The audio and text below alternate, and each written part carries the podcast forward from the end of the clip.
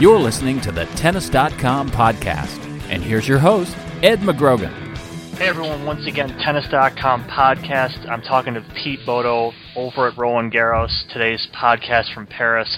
Uh, Pete, uh, play just wrapped up just moments ago um, over there, and the last match on Chatrier was one you took in Serena Williams um, beating Caroline Garcia 6-1, 6-2. Um, many people remembering Garcia from what she did at the French Open two years ago, giving Sharapova a great match.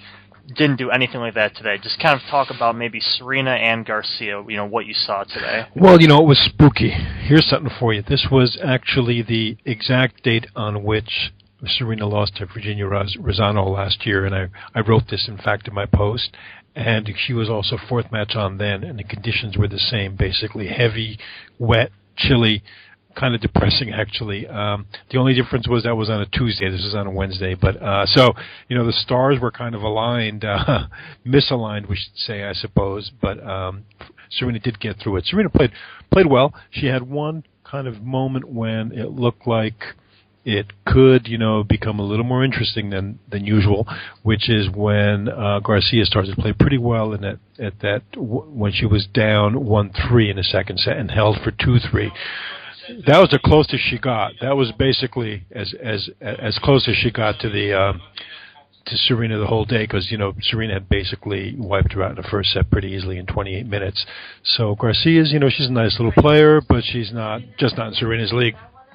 Yeah, I mean, did you see any of the signs from Garcia that you know at one point made Andy Murray tweet that this might this will be a number one player in the future? Like, did did you get did you that come across at all to you? Boy, not at all. I mean, she's you know there are a lot of a lot, a lot of girls who who play the way she does now. You know, they they hit the ball hard, they hit the ball well, but they don't have a really big weapon, and they're just not consistent enough to you know to keep the ball and, and play long enough against somebody who can really push them like Serena. So I, I don't get it from what from what I saw today. I mean, I, I've seen Garcia in the past, and she looked awfully good. She almost looks like she's she's too thin now. She almost looks like she's lost some power. I think she I think she was a little bit bigger and and hit the hit hit the ball with a little more oomph in the past.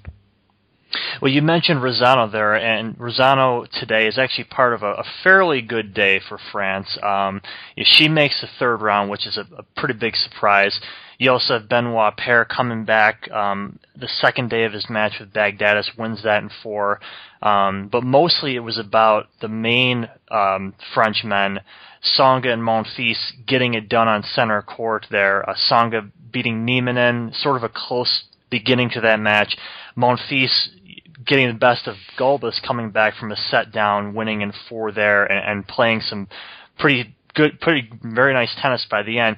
You know, Tsonga and Monfils, you know, little about what you saw from them, if you caught any of them, and, just maybe the general mood, kind of, of the uh, the French public from the grounds. Well, the French public was very enthusiastic about these matches, and you know, as usual, when a French player is on center court, you can just you can just tell what's happening in a score. If the score is if it's going well for the Frenchman, you hear lots of, lots of big roars out of the stadium.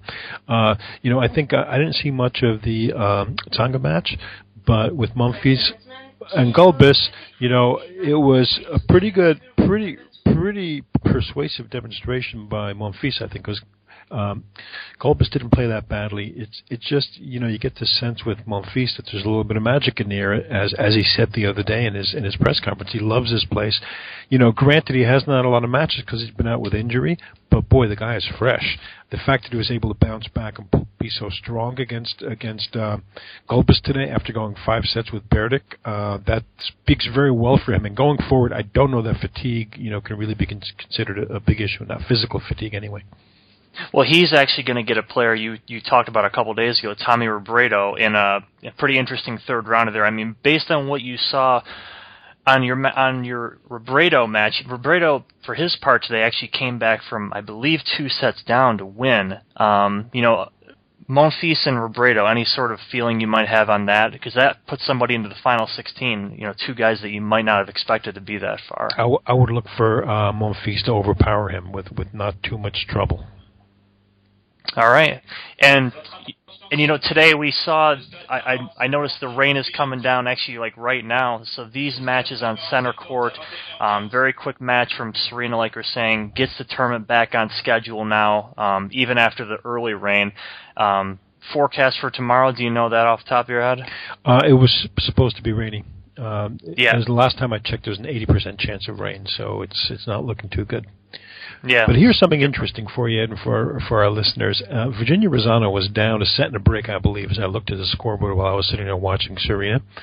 And you know, and we we went through a little earlier about the similarities to last year, and it turns out that she basically won that match. She came back, won the second set over uh, Zuko, uh, Zu, uh, what, what's her? Zuz- Zu- Zuzana Zuzana Kukova, Kukova, I exactly. believe. That's no, We're going to butcher that one, but you're right. You're exactly right, Kukova, and she came back and actually won that match six eleven and third at almost the same exact time as Serena did. So there's a little uh, synchronicity for you. And you know if you know her history, she deserves that. I think more than anybody. Absolutely. So that's that's a good way to end today's chat. We'll get back to you tomorrow. Um, like I said, I, if there's a lot of tennis, you know the tournament schedule could be bumped right off the rails yet again. But as for the moment, we're on schedule after day four. So thanks to Pete Bodo checking in from Paris. I'm Ed McGrogan once again. Today's podcast on tennis.com. You've been enjoying Tennis.com's weekly podcast. Thanks for listening. For all the latest news and events, head over to Tennis.com.